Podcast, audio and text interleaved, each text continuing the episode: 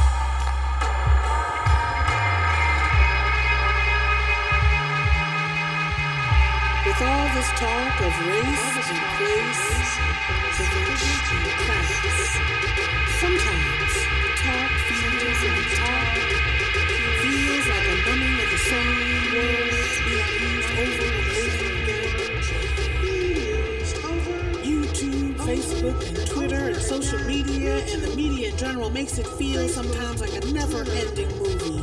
Makes the images roll into one, another day after day. The numbing takes over. You're in a trance of knowing and not seeing. Really. So a dear friend wants to spend a milestone birthday on the beach, taking a walk together. So a great idea, romantic. The weather for a Christmas Eve in New York City was a 50 joy to go driving there and experience and making a turn that I didn't know was wrong until I felt it. I felt the huge change to an undeniable rightness and that I was alone. As I drove, it felt strange and panic came to a head when I arrived at a dead end at the entrance to a surf.